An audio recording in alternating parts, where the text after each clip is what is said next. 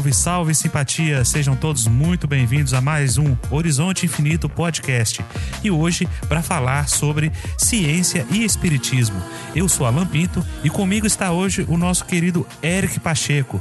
Eric, tudo bem? Tudo, tudo bem. Gostaria que você se apresentasse pro pessoal, Eric. Quem é Eric Pacheco? É, eu sou Eric, eu sou espírita desde dois mil e treze. Eu venho estudando a doutrina espírita e... Uh, é isso. O que te fez ser espírita, Eric? Como é, de onde você veio? Como é que você parou nessa, nessa coisa que é o espiritismo hoje? É, bem, eu... Em dois mil e treze eu... eu, eu passei por uns momentos meio complicados, aí eu busquei várias doutrinas, né, é, religiões, acabei encontrando o espiritismo, busquei um centro espírita, depois eu comecei a, a ler os livros de Kardec, né, em casa, e comecei pelo Que é o Espiritismo, né, me recomendaram esse livro, que, que é, foi, foi bom ter começado lá, que é lá, que é por onde Kardec recomenda que se comece, né? E aí eu comecei, comecei e depois fui para as outras obras. É interessante você ter falado isso, que ter passado antes por várias religiões e acabou chegando até o espiritismo, porque na concepção do próprio Kardec, o espiritismo, ele não é uma religião, na concepção original de Kardec, mas nós fizemos dele uma religião. E é justamente sobre isso que a gente quer discutir hoje.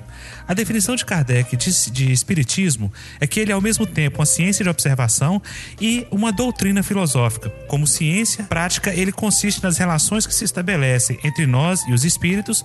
Como filosofia, compreende todas as consequências morais que dimanam dessas mesmas relações. Então nós podemos defini-lo da seguinte forma. O espiritismo é uma ciência que trata da natureza, origem e destino dos espíritos, bem como as suas relações com o mundo corporal. Isso é o que Allan Kardec diz no O que é o Espiritismo, que você acabou de citar aí.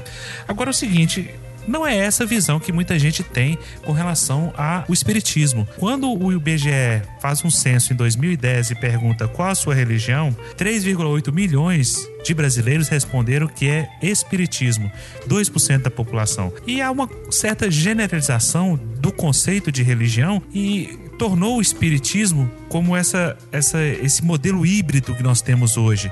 Mas isso mudou tanto, isso é tão diferente do que está aqui, como Kardec preconiza. Você vive isso também, Eric? Você passa por esse tipo de questionamento também? Ou é só, só comigo? Sim, sim. É, o que a gente vê hoje no, no movimento espírita é, é muito diferente do que Allan Kardec tinha, porque, como você mesmo leu... É, No, no início era uma ciência, uma filosofia, né? Hoje no movimento espírita é, se tornou uma religião por motivos históricos, né? Se a gente for ver, desde lá da França começou cismas, depois da morte de Kardec começou a desandar, né? O movimento começou, começaram a misturar rustenguismo com teosofia. O próprio Leymarie começou a fazer isso na, na Revista Espírita. E depois, quando veio aqui pro Brasil, isso continuou, né? A gente pode falar do, do, do grupo, dos dois grupos que tinha aqui no início. Tinha os científicos, de um lado, liderados pelo Torteroli, né? E os místicos, liderados por Bezerra de Menezes, né? Acabou que os místicos venceram, né?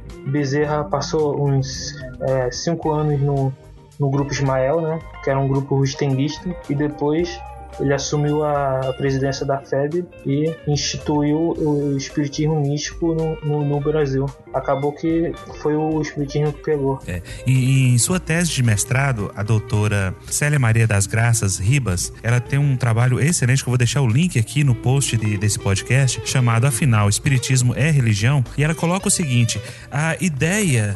inicial era que o espiritismo fosse um catolicismo reformado. Algumas ideias espíritas vindas da, desse espiritismo francês, ele começa na elite, é bom que se diga isso, é um dos raríssimos movimentos é, religiosos que começa na elite e vai para as camadas mais baixas. Você vê, por exemplo, o cristianismo, ele começa nas camadas mais baixas e sobe até chegar ao Império Romano, até chegar à figura de Constantino. No espiritismo aconteceu justamente o contrário. Chega os livros, no final do, do século dezenove, todos em francês, não havia tradução, e somente a elite burguesa da época, digamos assim, é que tinha acesso a esse material. Eles começam a ler, começam a estudar. O Luiz Olímpio Teles de Menezes, lá em Salvador, abre o primeiro centro espírita e daí começa a ter essa ideia de que nós não somos uma nova religião, nós somos católicos e gostaríamos que alguns pontos da igreja pudessem ser revistos. E isso acabou virando exatamente o que nós temos hoje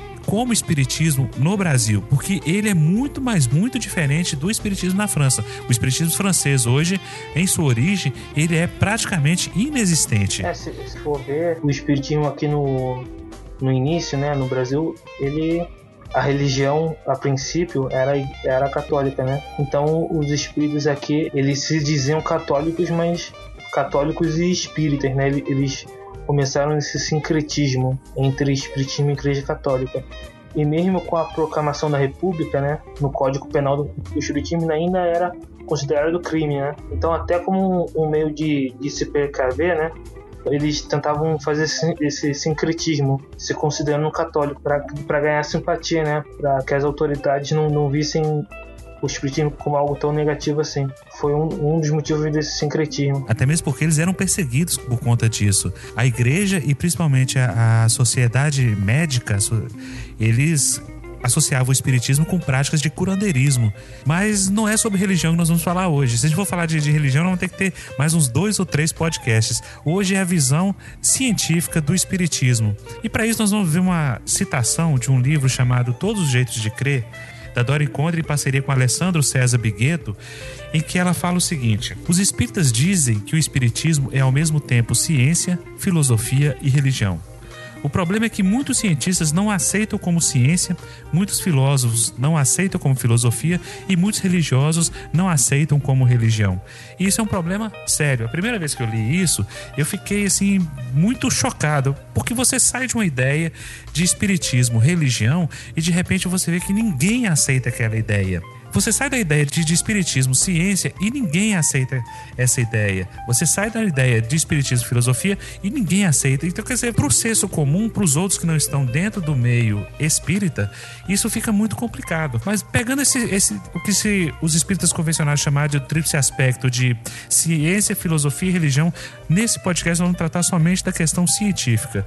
E a grande questão que eu levanto aqui é por que a ciência não aceita os preceitos da ciência espírita, chegando inclusive a chamá-lo de pseudociência. Bem, é, isso tem, tem várias causas, né? A primeira causa está no, no próprio movimento espírita, né? Porque o movimento espírita, ele se apresenta como uma religião e isso não causa o interesse do, da comunidade científica no espiritismo, né? Tem também a, a, culpa, a culpa da própria comunidade científica, porque, como o próprio Kardec vai dizer, muitos cientistas, eles querem ap- aplicar o método que funciona na, nas ciências da matéria, como eles chamam, para o espiritismo. E os espíritos, eles são seres livres, são seres, né, autônomos, conscientes. Então a gente, não, a gente não pode manipular os espíritos como a gente faz com a matéria, a gente não pode fazer uma experiência espírita como a gente faz uma experiência de química ou de física. Além disso, tem outras questões também, é que a visão de ciência que muitos, muitos cientistas ainda têm é uma visão do século dezenove, né? E do século vinte, do positivismo lógico, que é uma corrente que surgiu lá no Círculo de Viena, que se baseia no indutivismo, né? Que a ideia é que você tem que partir do, de observações particulares, e dessas observações particulares você parte para o universal, né? Daí, o, no, durante o século vinte, vários filósofos da ciência criticaram essa visão de ciência. Um deles foi Popper, que propôs o falsificacionismo, né? Que um, um, uma, uma ideia ser considerada científica, ela precisava ser falseável, né? Não daria para você provar absolutamente a verdade de uma hipótese científica, mas daria para você provar que ela é falsa. Você é, teria um, um, uma hipótese, submeteria ela a um, a um teste que poderia provar que ela é falsa. Essa é, é, era a ideia do, do Popper. Depois vieram outros, como o Lakatos também, que veio com a ideia de um um programa de pesquisa, onde você tem um, um núcleo duro e um cinturão protetor, né? O núcleo duro seriam as ideias fundamentais do programa e o cinturão protetor seriam a, a, a, as ideias que protegem o núcleo, né? Se alguma discrepância entre, entre o programa e a experiência fosse encontrada, modificaria-se o cinturão protetor, né? Também a gente pode falar que o Thomas Kuhn, com a ideia de um paradigma, né? Que a ciência seria, seria constituída de vários paradigmas, teria um período de ciência normal, depois veria um período de crise, que seria substituído por um, por um outro período de ciência normal e assim por diante, né? Então, uma das causas do, da comunidade científica t- talvez não aceitar, não aceitar o espiritismo é que a comunidade científica ainda está presa na visão de, de ciência do, do positivismo lógico,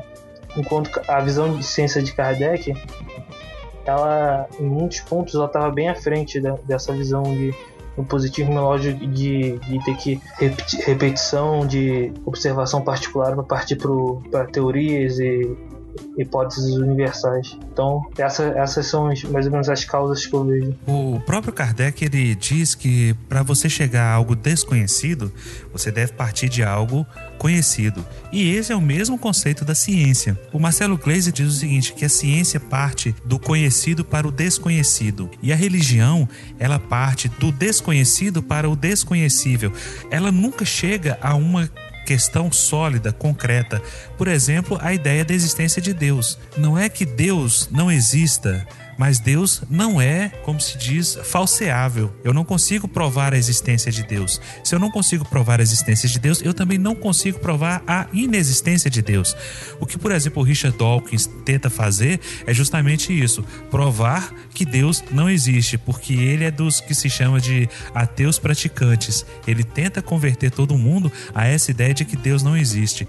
E Deus não faz parte do objeto da ciência. Outra questão muito em voga é com relação à parte filosófica e da epistemologia da ciência espírita, a questão da moral. A ciência diz que a moral não faz parte dos objetos de estudo dela. Muitas descobertas que a ciência faz, ela faz, e logo depois é que vem a discussão moral, da aplicação ou não. Você vê isso com os transgênicos, você vê isso com relação ao uso de células tronco, você vê isso com o uso da energia nuclear. A bomba atômica surgiu assim. Você descobre algo e depois vai perguntar se é válido ou se não é, se é justo, se não é justo, se deve ou se não deve ser usado. E a ciência do espiritismo, quando ele coloca isso, a ciência como método, como meio para estudo dos fenômenos, o que ela objetiva, na verdade, é o ensino moral. Então, essa é uma das razões que a ciência normal critica o espiritismo.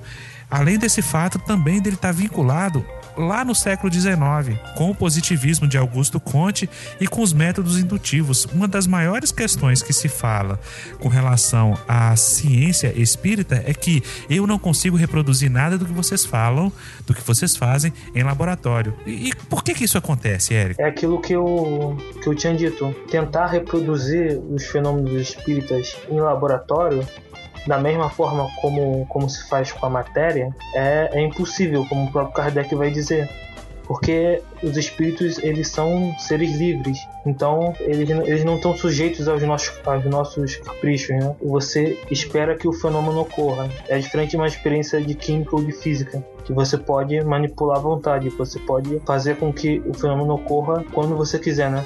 Tanto que Kardec vai dizer que o médium que falar que pode produzir um fenômeno físico quando ele quiser, provavelmente é fraudulento, né? Porque não, não é assim, porque o médium ele, ele tá sujeito a uma, a uma vontade externa, né? Uma vontade que é alheia a ele. Ele depende da vontade dos espíritos para produzir aqueles fenômenos materiais. Essa questão da fraude também, ela, ela tá muito em voga e talvez ela seja a grande responsável pelo próprio desinteresse da ciência em estudar os fenômenos, principalmente os fenômenos espíritas, como Kardec citou, né? Os fenômenos mediúnicos.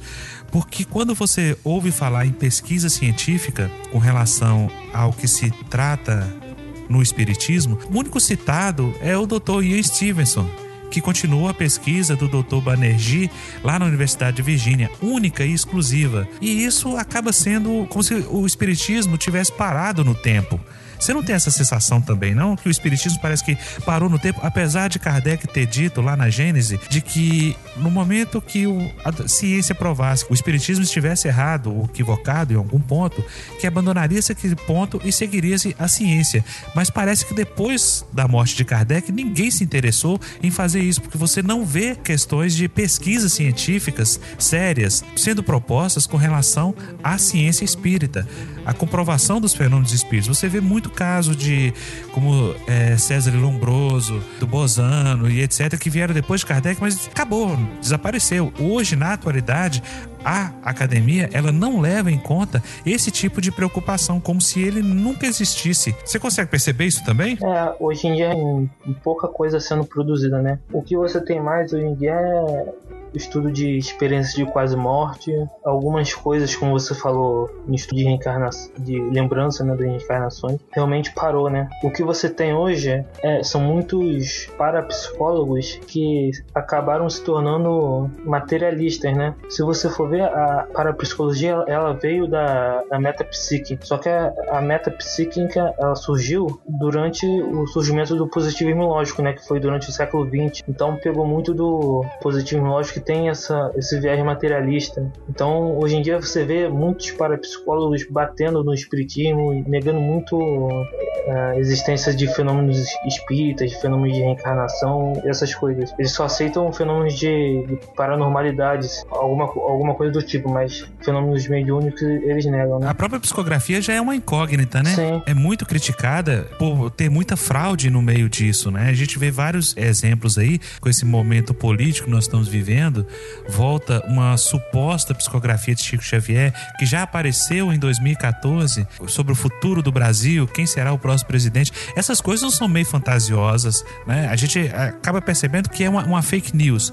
E você pensa, poxa, Chico Xavier é desacreditado por tanta gente, mas na hora de provar o seu ponto de vista do seu candidato, utiliza-se o argumento de uma suposta psicografia, porque agora ela passa a valer, porque fala que o próximo presidente do Brasil vai chegar num cavalo branco com sua espada e que o nome dele começa com a mesma letra do nome do nosso país, Brasil. É, realmente é, faz com que o espiritismo e a psicografia caem no descrédito, é, esse tipo de fraude, porque realmente é complicado. Você vê, e isso, isso acontece não, não só nesse caso, mas em, em vários outros casos. Você vê sempre que, sempre que tem um, uma morte de, de algum famoso, você vê inúmeras psicografias que surgem por aí, inúmeros centros contraditórias entre si. Então você vê que por, essa, por, esse, por essas outras a, acaba que, que cai no descrédito e os pesquisadores sérios acabam se afastando do, da pesquisa do fenômeno, né? Embora você tenha alguns estudos diferenciando mediunidade de,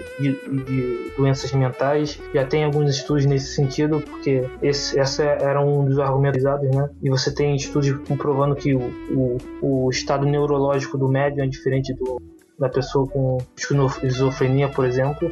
O, o que você tem hoje é muito comércio de livro psicografado. Então você tem é, por exemplo, trilogias de livros psicografados sendo lançadas, né? Contando histórias fantasiosas, né? Você não tem o que Kardec recomendava, né? Passar tudo que vem de, dos espíritos pelo crivo da razão. E também é, né, o controle universal do ensino dos espíritos, né? Através de vários médiuns, de vários espíritos que não se conhecem entre si. Embora esse método hoje em dia fosse difícil de ser aplicado, né? Porque hoje a informação corre rápido, mas não se, não se usa o crivo da razão. Se aceita facilmente tudo que vem dos espíritos, idolatra-se médium e aí o espiritismo cai no descrédito, né? Isso também é um dos motivos porque o espiritismo é, é considerado uma pseudociência pela academia. O que você tem são dogmas, uma ritualização, né? Você tem hoje é o quê? Você vai... palestra, passe água de fluidificada. Se você sair disso, saiu do ritual, né? Na verdade, nós transformamos ele numa mera religião dogmática. Ciência mesmo ficou muito atrás. Eu, há, há um tempo atrás, eu vi alguém nesses fóruns de discussão via Facebook soltando um desafio que eu achei muito interessante. Ele disse o seguinte, olha, eu desafio a qualquer um de vocês me mostrar uma única mensagem psicografada mistificada. E eu lanço esse desafio há muito tempo e ninguém me mostra. E o motivo é simples, porque vocês espíritas acreditam em tudo, em tudo que os espíritos dizem, sem questionar se é ou se não é um espírito. Aconteceu um caso muito interessante com meu pai. Meu pai é espírita há muito tempo e ele conta essa história que em determinado centro que ele frequentava, fazia parte da, da direção. Nos centros de interior, nós vivemos na cidade interior, tem muita a figura do dono do centro. É o presidente, é aquele que funda o centro e que ele fica ali e vai até o fim dos dias numa espécie de papado. E esse dono do centro, entre aspas, recebeu uma mensagem. Depois, durante a reunião, ele está lá psicografando aquele gesto característico de mão na testa e cabeça baixa e escreve, escreve, escreve, escreve com a mão e etcétera. E ao final ele assinou a mensagem e passou para o meu pai. Meu pai leu e falou assim: mas seu fulano, quem é esse espírito que assinou aqui? Porque o espírito assinou como Zé Bezerra. Quem é ele? Eu falei: você não sabe quem é? Respondeu o dono do centro. É Zé Bezerra de Menezes? Eu falei: não, mas ele só está enganado. O nome do espírito é Adolfo Bezerra de Menezes, que é um espírito famoso aí no meio espírita. Aí ele foi e saiu com aquele velho argumento ad hoc, né? Não, esse aí é o filho dele. Então, quando você passa por esse tipo de situação em que você consegue encaixar a resposta para tudo, e esse é o grande mal que eu vejo hoje no meio espírita, de ter resposta para tudo. O espírita é um verdadeiro chato de galocha. Pessoa que tem resposta para tudo acaba não tendo resposta para nada, porque quando ele não sabe, ele inventa. Na própria codificação, nem os próprios espíritos tiveram ah, essa, essa, essa audácia de chegar e dizer: não, é isso, é aquilo. Muitas coisas eles deixaram em aberto, porque eles não sabiam de tudo, porque muita coisa só competia ao pai maior. Sim, tem, tem muitas coisas que os espíritos respondem que ainda não era, não era a hora do, da gente saber, né? Que só com, com o progresso do mundo que a gente adquiriria esse conhecimento, né? E outras coisas também, muitas coisas sobre o mundo espiritual, né? Que a gente não consegue é, compreender aqui no, no, no, mundo, no mundo físico, que a gente não tem as mesmas, as mesmas percepções. Então, hoje em dia, é, é como Kardec dizia, né?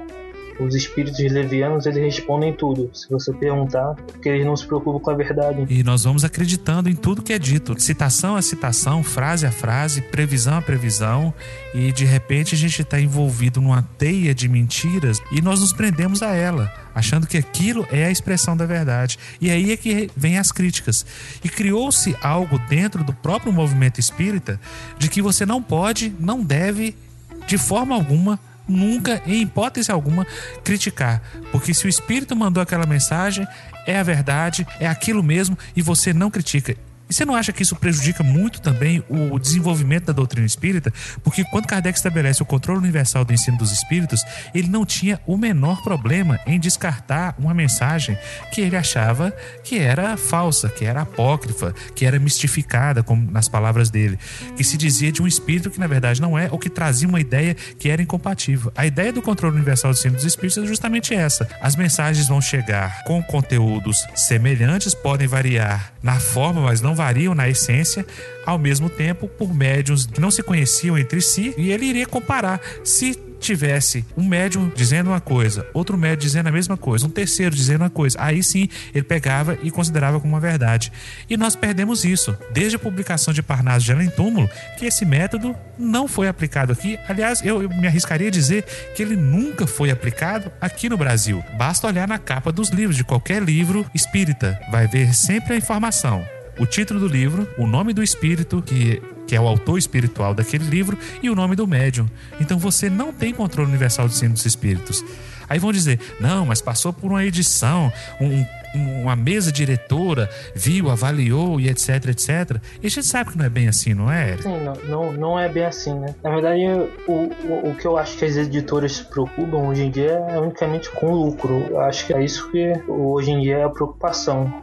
Você vê uma enxurrada de livros psicografados falando as mesmas coisas genéricos, né, que não trazem novidade nenhuma. Às vezes, você falou um ponto importante sobre é, previsões, né? No Livro dos Médiuns, uhum. Kardec fala que os espíritos sérios, né, superiores, eles não fazem previsões, eles não dão data. E o que você vê hoje em dia é, é desconsideram totalmente isso. Você tem hoje em dia a questão de dois mil e dezenove, do movimento espírita. A data limite. É, a data limite. O pessoal acredita que depois de dois mil e dezenove o mundo vai, sei lá, vai se tornar um, um mundo celeste, vai se tornar muito perfeito. Se você vê o que estão falando, vão encontrar cura pra tudo, vai ser muito perfeito. Você vê, é totalmente fantasioso a, a, a ideia deles, né? Vai, vai, aí vai ter contato com O V NIs, né? É, essa questão da data limite, ela vem justamente trazendo também muita dor, muito sofrimento pro mundo inteiro. É, na verdade, é, acaba sendo a figura do apocalipse. Eu só espero é que quando vier essa data limite, que ela venha lá pro final do ano, porque eu quero ver o que vai acontecer na última temporada de Game of Thrones. Eu não posso morrer sem saber o que vai acontecer com, com a, a Guerra dos Tronos. É. Também. Pelo amor de Deus, veio a data limite cima que veio lá pra trinta e um de dezembro de dois mil e dezenove. É, realmente, tem que ser lá pro, lá pro finalzinho pra gente poder ver. Mas isso, do, isso daí da data limite tem muito, tem muito a ver com, com o tempo que o Chico estava vivendo, né? Porque no, naquele tempo você tinha uma, um medo de uma guerra nuclear, né? Por, porque ela estava perto da, da, da explosão daquela bomba atômica em Hiroshima, Nagasaki. A, a própria chegada do homem à lua, né? Sim. Por isso que Chico disse que se, que se não tivesse uma guerra nuclear, o mundo ia se desenvolver depois de dois mil e dezenove, ia começar, sei lá, tem muito daquele tempo. Hoje em dia não, não, não, tem, não tem mais esse risco de, de guerra nuclear ou coisa semelhante. Essa questão também, Eric, que envolve os médiuns dentro da doutrina espírita, é uma questão muito séria e que nós precisamos parar um pouquinho e raciocinar e pensar melhor e voltar ao estudo das obras básicas, embora elas estejam aí fazendo cento e sessenta anos, mas elas ainda se mantêm muito atuais porque tratam de questões de cunho moral. A ciência espírita, ela foi colocada como um meio para se chegar ao fim específico, que é o aprimoramento moral de cada um de nós. Então, eu acho que essa questão da ciência material, reconhecer ou não, no espiritismo, uma ciência ou dizer que é uma pseudociência, eu acho que ela é da, a menor das questões, porque fica muito claro nesses tempos de polarização que nós estamos vendo, principalmente depois do, da, da morte do, do Chico Xavier, a gente vê muitas divisões. Você parece que volta àqueles primórdios da criação da F E B, da chegada do espiritismo aqui, que você vê muito claro um grupo de espíritas que acham que espiritismo é religião, um outro grupo que quer resgatar Kardec e quer tratar o espiritismo como ciência. Mas esses dois grupos não se comunicam, porque falta neles um elo, um laço. Esse laço é a filosofia. A filosofia espírita, absolutamente ninguém fala, porque na própria definição de Kardec, a filosofia é uma consequência do ensino dos espíritos. A ciência espírita verifica, levanta as evidências, compara e analisa o conteúdo. Essa análise de conteúdo é que seria o objetivo final, e de repente o movimento espírita esqueceu disso. Prefere entender que espiritismo seja o que está nas obras de Chico Xavier, o que está na nas obras de Evaldo Franco e de tantos outros médiuns, e esquecem que isso, na verdade, são algumas visões de pontos muito particulares, porque se você for analisar a fundo, você vai encontrar muitas, mas muitas inconsistências no que está colocado por André Luiz, no que está colocado por Emmanuel, que são, pra, só para citar dois grandes figurões aí do mundo espiritual, dentro da doutrina espírita, e que são totalmente contrárias ao que Kardec nos colocou lá na codificação. Sim, como você falou, tem, tem diversas contradições, né, entre, entre essas obras mediúnicas atuais e e o que está em Kardec. A gente, a gente pode citar, por exemplo, a questão dos, do órgão no, no perispírito, a questão do, dos animais no mundo espiritual, a questão das almas gêmeas, que Kardec é, coloca claramente no Livro dos Espíritos que não existe, e um, muitas outras coisas que... A questão das colônias espirituais, a existência de colônias espirituais. Sim, a, a questão do, do umbral também, que Kardec diz que não existe lugares circunscritos. Ô Eric, agora é o seguinte, vamos falar um pouquinho das pseudociências. Eu vou colocar para você aqui algumas acusações que, em geral, a ciência faz com relação ao espiritismo, e você me diz se faz ou se não faz sentido. Uma delas é o seguinte, que existe um medo muito grande na criação de uma certa ortodoxia kardeciana, que é o culto à autoridade de Kardec. Ou seja, ninguém se propõe a dizer, não, nesse ponto aqui Kardec estava errado, embora, como falávamos lá anteriormente, Kardec deixou isso em aberto dentro da própria Gênese. Se tem algum ponto que está equivocado, a ciência espírita deixa aquele ponto e segue o que a ciência está dizendo, a ciência material. Então aí entra no critério de autoridade, porque hoje o que a gente vê na, no mundo acadêmico é que, inclusive, os cientistas, eles estão a todo tempo tentando provar pontos nas teorias que são errados. A física, por exemplo, a física newtoniana, passou três séculos todo mundo achando que era daquele mesmo jeito, até que no início do século vinte, com a revolução da relatividade de Einstein, né, começou-se a perceber que muita coisa que Newton colocou valia até certo ponto. Se passasse da velocidade da luz, já não tinha mais nenhum efeito as teorias de Isaac Newton. Então, dos questionamentos que se fazem é justamente esse. Ninguém questiona Kardec. Você acha que há um certo receio do, do meio espírita de fazer isso? Ou é uma falta de interesse ou falta de conhecimento? O que, que acontece nesse meio do movimento espírita que não questiona Kardec, que não comprova, que não continua o trabalho que ele deixou aí para que nós pudéssemos continuar e questionar e, e criticar e verificar? Realmente tem Tem, tem diversas questões da época de Kardec que hoje em dia não são mais atuais, né? Que a, a ciência já comprovou que, que não são válidas, né? Como, por exemplo, a questão da geração espontânea, né? Está no Livro dos Espíritos, a questão da, da frenologia, né? Então, s- são diversas questões que é, realmente mudaram com, com o progresso da ciência. E Kardec, durante a própria obra de, dele, mudou diversas questões. Se você comparar a primeira edição do Livro dos Espíritos com a segunda, tem diversas diferenças, né? Por exemplo, a questão do, do momento em que o espírito se liga ao corpo. Na primeira edição era no nascimento, né? Já na segunda começou, come, começa na concepção, mas se completa no nascimento. A gente pode citar também outras diversas questões que, que Kardec muda durante a obra dele, né? Por exemplo, a questão da possessão. Kardec, no Livro dos Médiuns e na Revista Espírita também, dizia que não, não havia possessão física, né? Que o espírito não entrava no corpo do médium efetivamente. Mas no, no, na Revista Espírita, no caso da Senhorita Júlia, ele vê que diante daquele novo caso, ele tinha que mudar a, a concepção dele. Diante daquele novo caso da Senhorita Júlia, havia possessão física, né? Ele passou um tempo estudando os possessos de Morzine e vários casos. Então, Kardec sempre modificou a obra dele, do, ele não via problema com isso, né?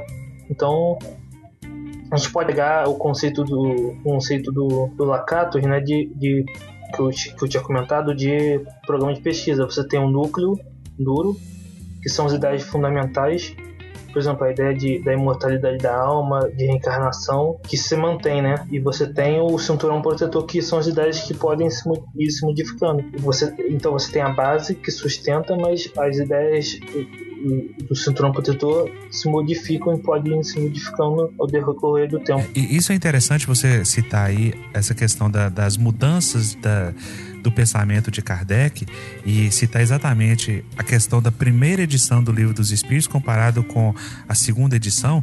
Quer dizer, a, as questões que ele coloca, ela simplesmente dobra de tamanho, né? Eram quinhentas e poucas questões e quando chega na segunda edição já tem mais de mil questões. E grande parte disso sofreu influência do próprio meio, porque o, o Livro dos Espíritos é publicado em mil oitocentos e cinquenta e sete. Dois anos depois, em mil oitocentos e cinquenta e nove, há a publicação do livro do Charles Darwin, da Evolução das Espécies. E fica muito claro, isso, Kardec assimila o pensamento de Charles Darwin dentro da questão do progresso espírita. O que, erroneamente, muita gente chama de evolução do espírito, mas Kardec não cita a evolução do espírito. Se você fizer uma pesquisa, pegar os P D Fs das obras básicas e procurar a palavra evolução, você não vai encontrar, a não ser em notas de rodapé da própria F E B. No Livro dos Médiuns, você vai encontrar uma frase de Kardec que a tradução colocou a palavra evolução dos espíritos, mas que na obra original ele não fala. Então, houve certas alterações da tradução, não é questão nem de adulteração, mas alguns deslizes da tradução, e que a gente precisa justamente entender esses termos da ciência espírita.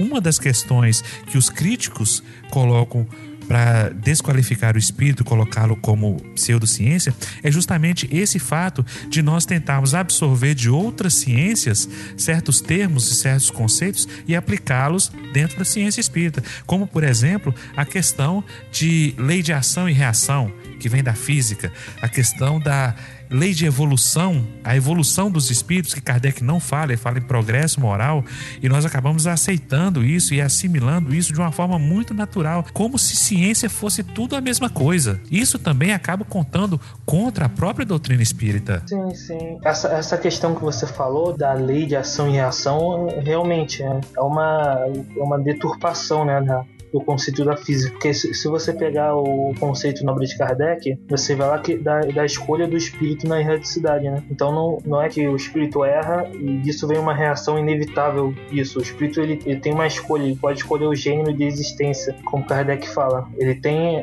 esse livre-arbítrio de escolher o gênero, de, as provas que ele vai passar, né? Também tem a questão de usar a palavra karma. Esse termo nunca, não consta na obra de Kardec. Eu não, não sei nem se esse termo era conhecido na, na França naquela é o termo karma, que é um termo do hinduísmo. Então o que, que os espíritas fazem? Eles deturbam tanto o hinduísmo quanto o espiritismo, eles deturbam tanto o conceito da física quanto o conceito espírita, eles querem misturar as duas coisas e eles acabam deturpando as duas, né? Exato, e isso sem falar também na, na grande questão da física quântica, que os espíritas não entendem bem e dizem que justifica muito dos conceitos colocados pelo próprio Kardec, de várias dimensões, de vários mundos e etc, etc. Quer dizer, nós não entendemos muito de um termo, e aquilo que a gente não entende a gente usa para justificar certas coisas que, a meu ver, não há nenhuma necessidade de serem justificadas. Se nós não temos condições ainda de provar a existência de outras dimensões, por que nós vamos insistir em fazer uma mescla dessas coisas e fazer essa misturada danada e colocar tudo dentro da doutrina espírita?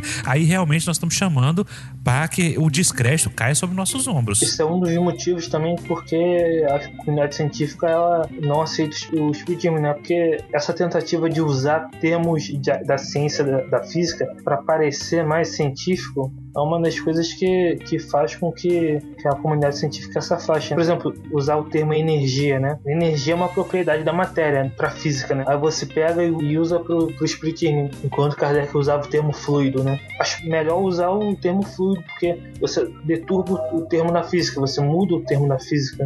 É a mesma coisa que, sei lá, pegar os termos da física quântica e, e mudar completamente o sentido, né? É, exatamente, e colocar tudo isso dentro de um caldeirão místico, porque acaba sendo de um caldeirão místico, e colocar o rótulo de espiritismo quando na verdade não é, quando na verdade não tem nada a ver. Outra questão que a gente vê muito também é quando a gente fala dessas explicações que os espíritas dão para tudo e que o, os críticos acabam colocando, que é justamente isso, de você colocar essas, essas hipóteses ad hoc, que são hipóteses geradas de hipóteses justamente para justificar aquilo que você tem é, colocado, como por exemplo o caso das cirurgias espirituais. As cirurgias espirituais, elas são, quando você começa a analisar e perceber, que são, na verdade, geralmente feitos de coisas muito, muito simples. É uma catarata, a extração de um tumor benigno, com corte, sem corte, coisas que a própria ciência conseguiria fazer, e aí a gente pega e replica isso. E quando a cirurgia não dá certo, ninguém fala. Quando você vai fazer um tratamento espiritual com base em fluidoterapia, o passe magnético, até o próprio SUS colocou agora esse ano como uma das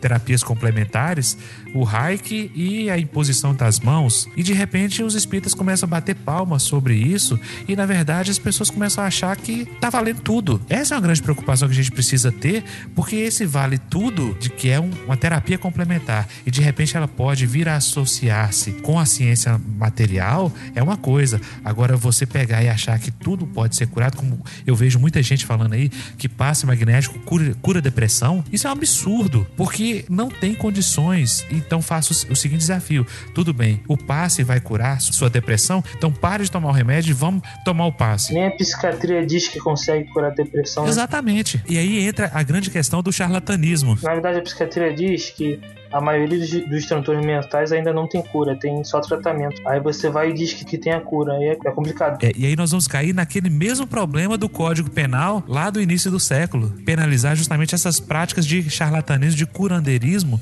Aí vem a, a questão de rock justamente da fé. Não, você não conseguiu a cura por causa da sua fé. Mas peraí, não é um processo científico, não é um processo de manipulação dos fluidos, independente de eu crer ou não. Se eu sou um objeto que está sob influência desses fluidos, vamos colocar, por exemplo, a lei da gravidade. Se eu estou no planeta Terra, eu estou sujeito à lei da gravidade, então tudo que a gravidade influenciar, vai influenciar também em mim, independente de eu crer ou não. Eu posso dizer, não, eu não creio na lei da gravidade. Não importa, você vai sofrer as influências dela também. Agora, de repente, para uma terapia funcionar, você precisa crer nela, aí já começa a extrapolar a questão científica. E aí vira realmente credo, vira realmente crença, religião. Se tiver que crer, não, não é replicável, né? Não é falseável. Se não é falseável, não é científico. Você precisa ter fé. Inclusive, pode ser placebo, né? Que pode influenciar na cura. Então, não, você não tem como testar se aquele método realmente funciona. Até mesmo porque ninguém se propôs a testar isso. Existem pesquisas, sim. É, o pessoal da, da Universidade de Juiz de Fora faz pesquisas, mas você começa a, a ver com certa desconfiança. É aquela história. O que a ciência faz? Ela parte de um problema, que é, é ela gera uma hipótese, que é uma resposta a esse problema. Ela faz os testes, ela faz as comparações, ela separa em grupos de controle, faz a, a estatística da coisa. Um grupo é, recebe determinado tratamento, o outro recebe determinado placebo, e vamos comparar os dois, ver se elimina a distorção, e aí você chega a um resultado, a uma conclusão. Esse é o método da ciência. Agora, quando você faz algo que você já parte de uma ideia e quer provar aquele ponto de vista, você age muito como o advogado. O advogado, ele parte de uma conclusão de, por exemplo, o cliente dele é inocente. E ele vai juntar todas as evidências que vão confirmar aquela conclusão que ele já tirou.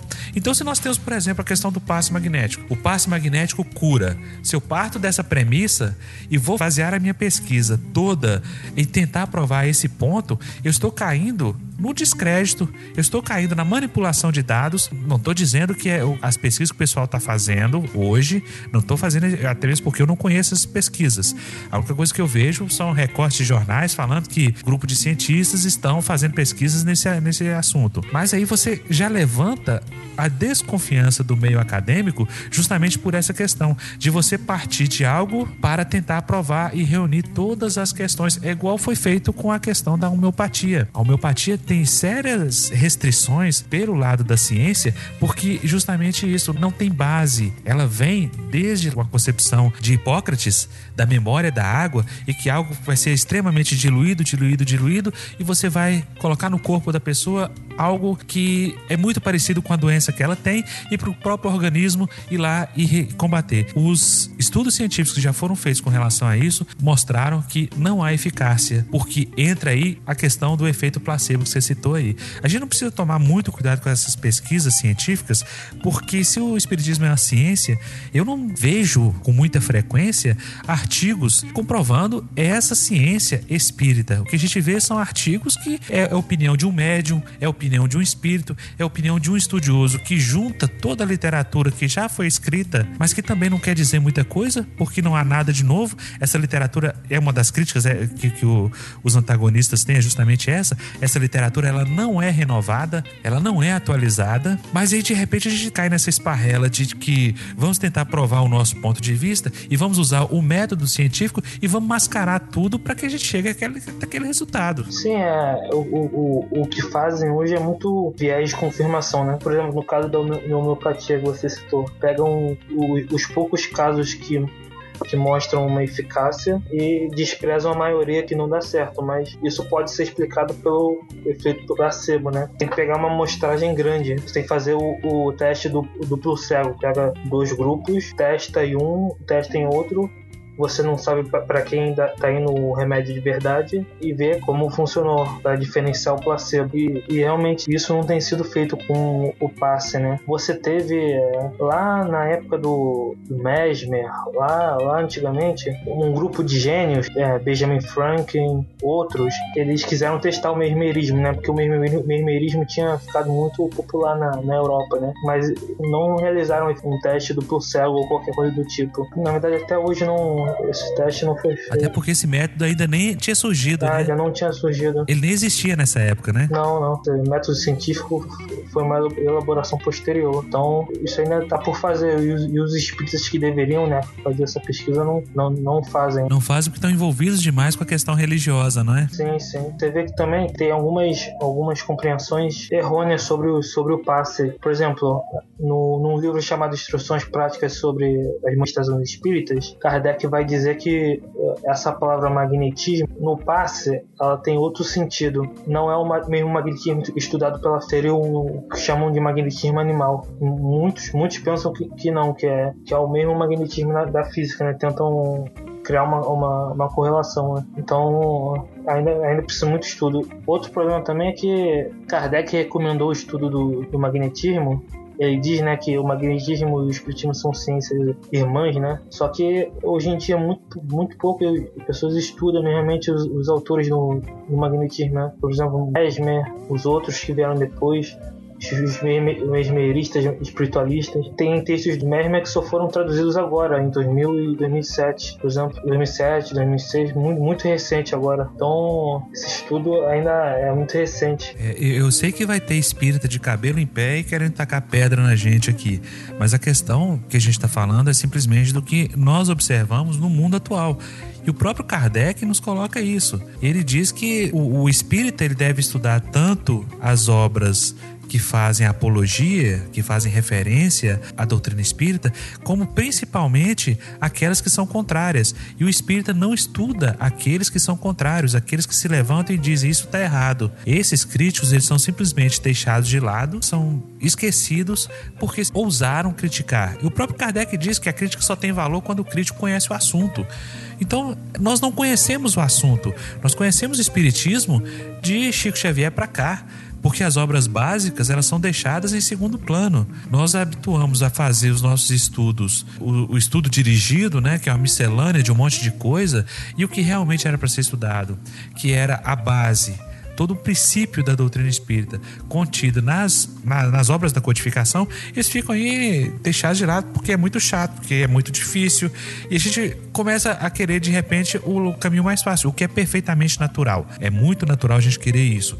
As obras de André Luiz, as obras de Emmanuel, as obras de Joana de Anjos, os romances. Quantos chegaram às portas da doutrina espírita através do livro Nosso Lar ou através dos filmes? A temática espiritualista, ela nos ronda a todo instante. Você vê aí que mais uma novela da Globo falando sobre lembranças de vidas passadas, porque isso povoa o, o inconsciente dos populares. E todo mundo quer saber, porque fica sempre o benefício da dúvida. Será? E nós, espíritas, acabamos perdendo muito da oportunidade de esclarecimento das pessoas, porque a gente fica só na periferia, só na, nas figurinhas carimbadas, principalmente nisso que aconteceu do, do meados do século passado para cá.